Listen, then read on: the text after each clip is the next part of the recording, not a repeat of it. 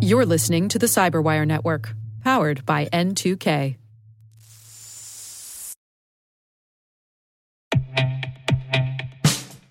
And now, a message from Cyberbit. Mastering cybersecurity is like mastering a sport. You build muscle memory through rigorous practice, then you train as a team to foster cohesion while operating under pressure. Like athletes, cybersecurity professionals thrive on hands on simulation. But traditional courses, certifications, and open source labs won't build you a winning team. You need Cyberbit. Cyberbit offers a hyper realistic simulation environment for your SOC, IR, and C suite to refine your skills, all using the market leading SIMs, EDRs, firewalls, and WAFs they use every day. Cyberbit is offering Cyberwire listeners a free live fire exercise. Sign up your team now at cyberbit.com slash cyberwire.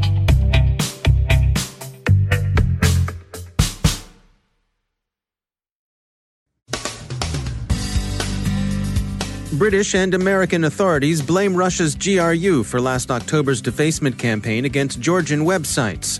Senator Sanders thinks maybe some of his apparent supporters are Russian bots, the ones who are tweeting bad stuff in social media. Julian Assange says he was offered a pardon to say the Russians didn't meddle with the DNC. Stolen data from MGM Resorts turns up in a hacker forum, and NSA leaker Reality Winner would like a pardon.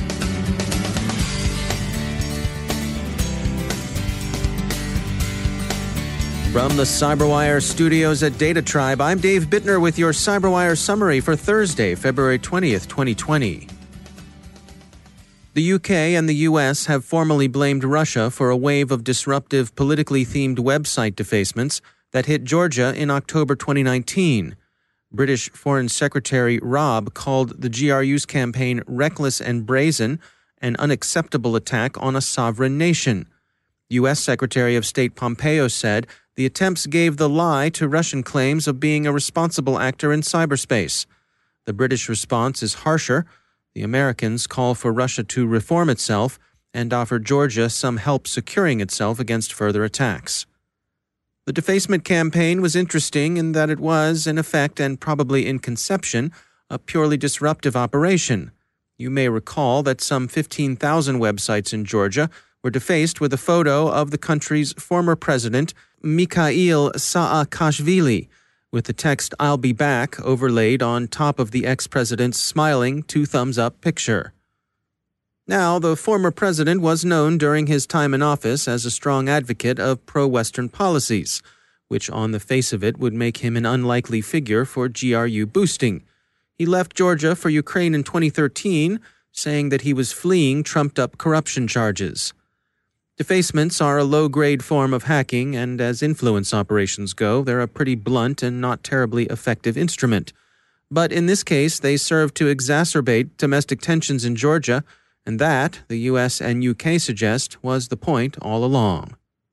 By ZDNet's count, this is the fifth time the Allies have accused the GRU of cyber attacks against foreign states. Their list of the other four is as follows Black Energy, which in December 2015 shut down a portion of Ukraine's power grid for up to six hours. Industroyer, a second attack on Ukraine's power grid a year after Black Energy, also known as Crash Override. This attack disrupted power distribution in and around Kiev for about an hour.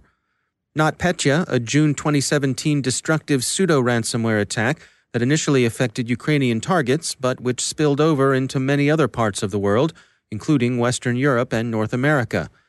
And finally, Bad Rabbit, a ransomware attack in October 2017, which encrypted hard drives and rendered IT inoperable. The campaign was also concentrated on Ukrainian targets. The public naming and shaming is being read as a warning to Moscow to stay away from attempting to meddle in other countries' elections, and of course, especially in fiddling with the U.S. 2020 elections. It needn't, however, take much fiddling to achieve a disruptive result. The difficulties the Iowa Democratic Caucus experienced with Shadow Incorporated's less than fully successful Iowa Report app has already prompted some non negligible intra party suspicion, especially as the ongoing recanvass has shown the already small margin between caucus frontrunner Buttigieg and second place finisher Sanders having shrunk even more. Last night at the Democratic debate that preceded this weekend's Nevada caucus, Senator Sanders deplored some of the social media excesses some apparent supporters of him have been seen to commit, but then immediately pointed out that it's quite possible that many of those supporters are just Russian bots. As quoted in the Daily Beast, the senator said, All of us remember 2016, and what we remember is efforts by Russians and others to interfere in our election and divide us up. I'm not saying that's happening, but it would not shock me. He wasn't saying that so, you see, still, yes, that he had any evidence for it, but as a matter of a priori possibility, sure, it's possible the Russian bots are out and about. If your aim is disruption with bot hunters like that, who needs the actual bots? At a certain point, suspicion and mistrust will do your work for you. Chances are you've got systems in place to monitor the status and availability of the technical services you use day to day to alert you if a server goes down, power goes out, or there's a sudden spike in traffic. But how about your people?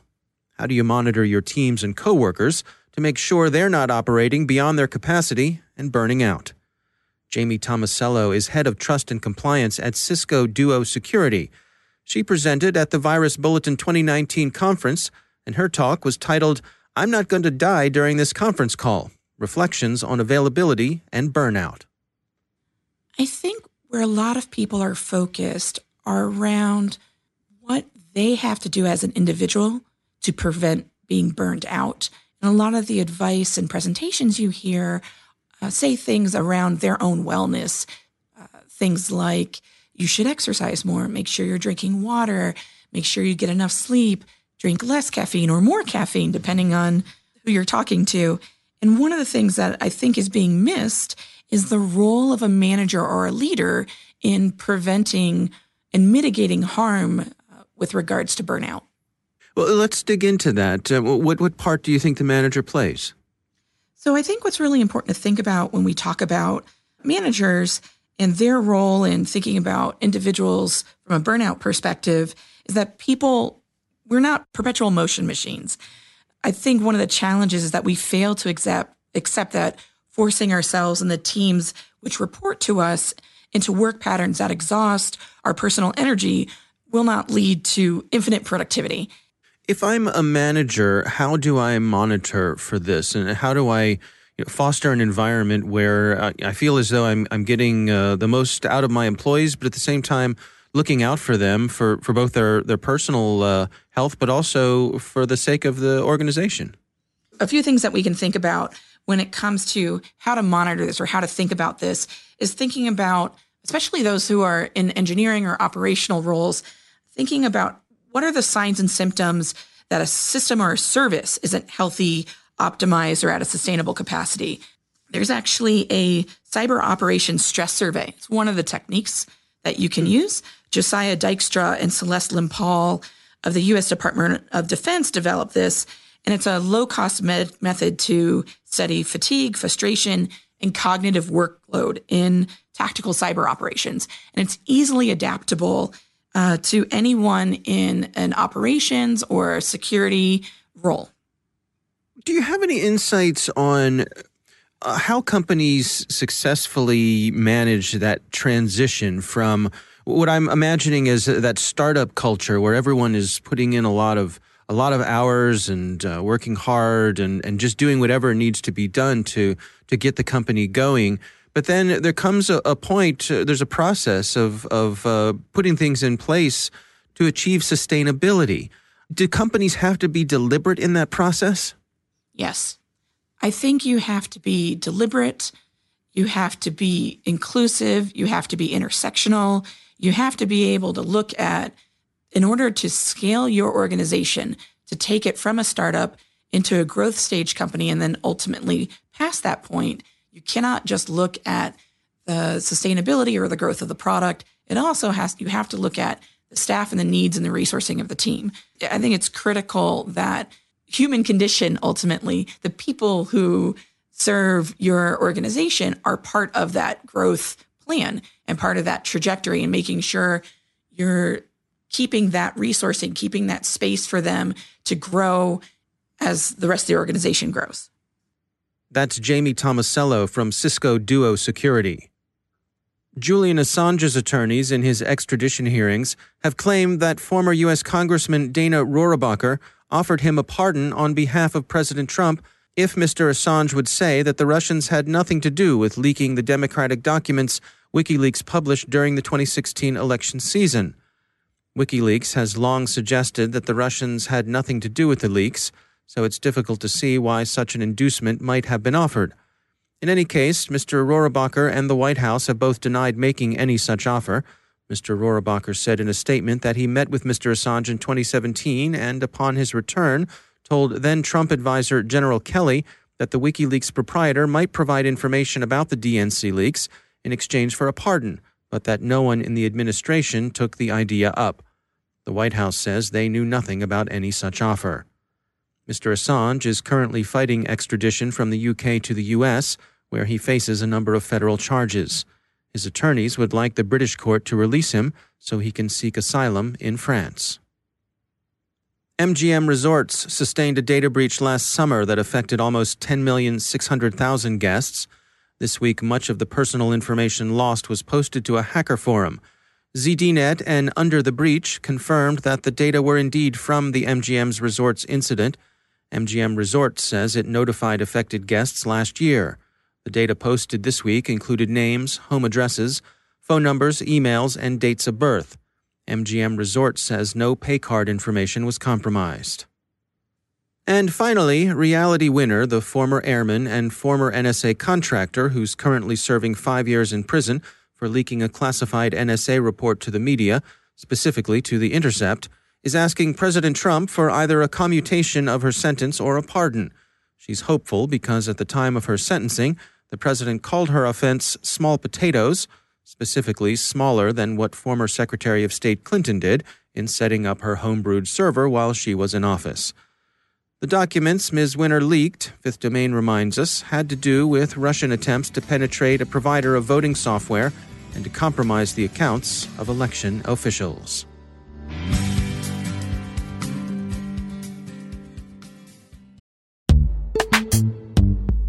Every day, your IAM tech debt grows. Your multi generational services struggle to work together. Building an identity fabric can fix this. It makes all your identity tooling stronger and allows you to connect any app to any service you want to use with zero coding, zero maintenance, and zero app downtime.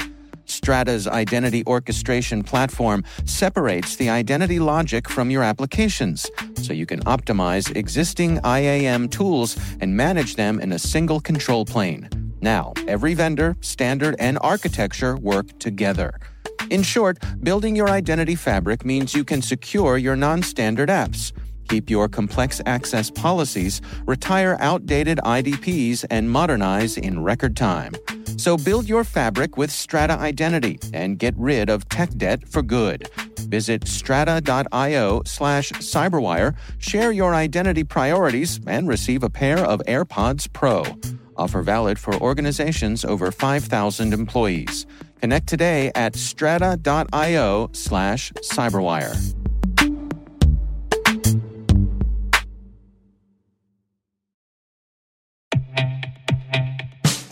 And now, a word from our sponsor, Syxsense.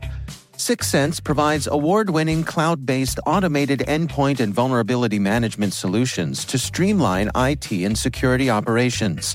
With its advanced platform, businesses gain complete visibility and control over their infrastructure, reducing IT and security risks, and optimizing operational efficiency. With Syxsense, you'll get real time alerts, risk based vulnerability prioritization and remediations, and an intuitive automation and orchestration engine so you can focus on your core business goals. Confident in the knowledge that your enterprise is secure, compliant, and running smoothly.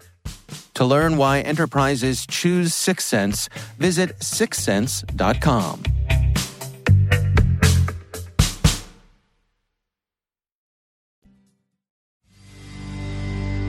And joining me once again is Justin Harvey. He's the Global Incident Response Leader at Accenture.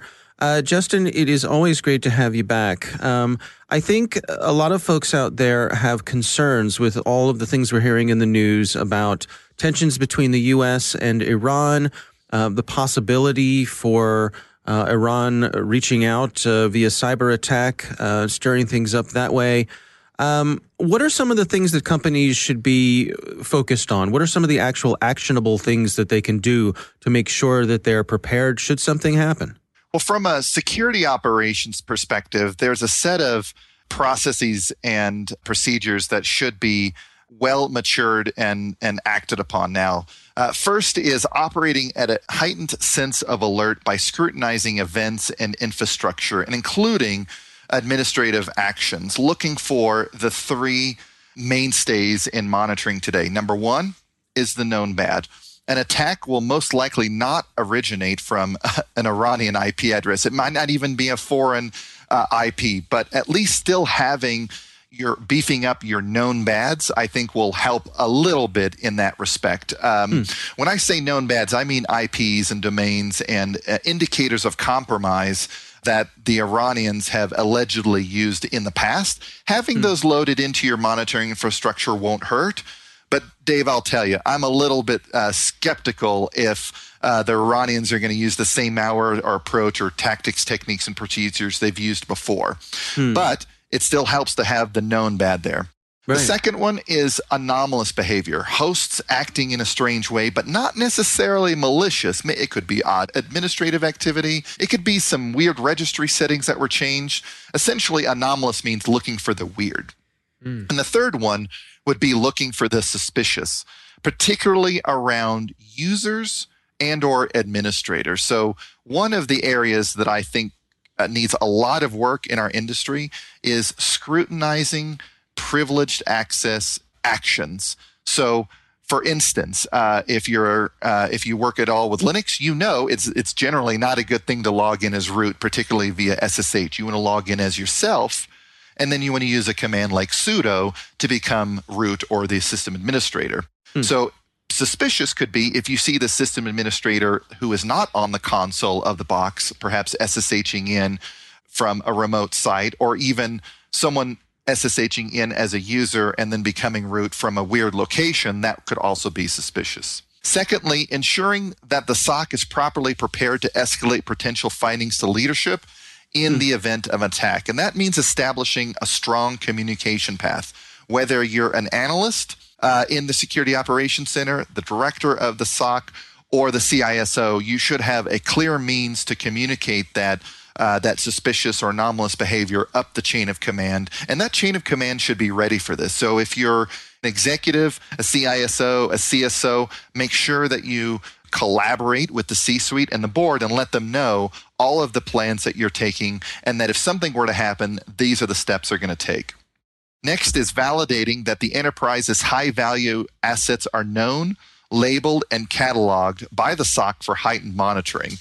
We all know you can't secure that which you do not know exists. So if your if your business is all about credit cards and credit card data, well you you darned well should know all the databases that your credit cards are in and and also who's accessing that data.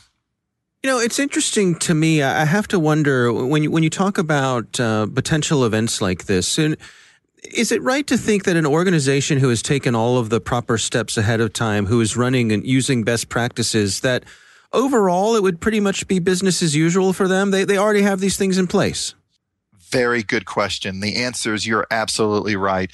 If you're doing it right from the start, if you know your high value assets, if you have great threat intelligence, if you have a resilient enterprise, then this should just merely be a blip on the radar. Yes, you should read the bulletins. Yes, you should double check with the board in the C suite, and everyone should have a clear understanding of what possible attacks could occur. There's probably not very much technically or procedurally that you would need to do to shore yourself up. So, uh, our large clients that I speak with, our financial services clients uh, in particular, they're all prepared. There's nothing really different that they're doing from a technology or process standpoint they're just bubbling this up and making sure everyone's on the same page. Hmm. All right, interesting stuff. Uh, Justin Harvey, thanks for joining us. Thank you.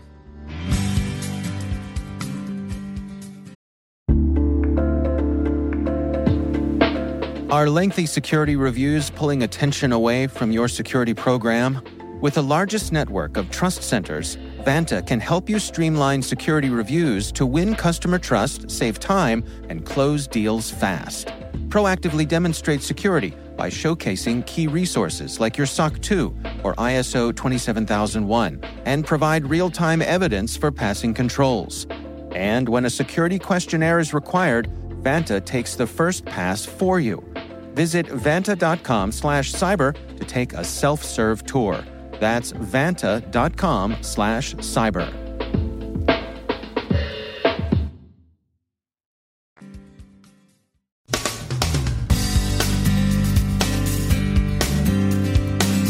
And that's the Cyberwire.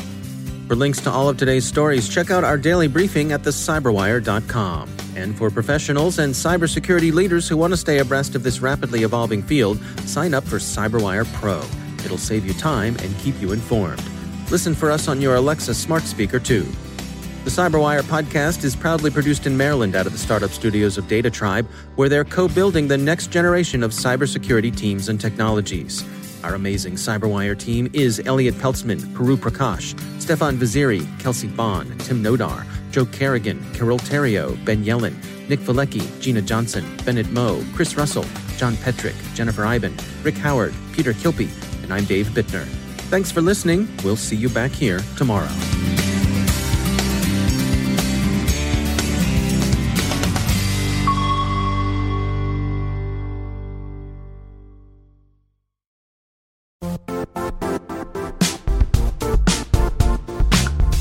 And now, a word from our sponsor, Zscaler, the leader in cloud security. Cyber attackers are using AI in creative ways to compromise users and breach organizations. In a security landscape where you must fight AI with AI, the best AI protection comes from having the best data. Zscaler has extended its zero trust architecture with powerful AI engines that are trained and tuned by 500 trillion daily signals.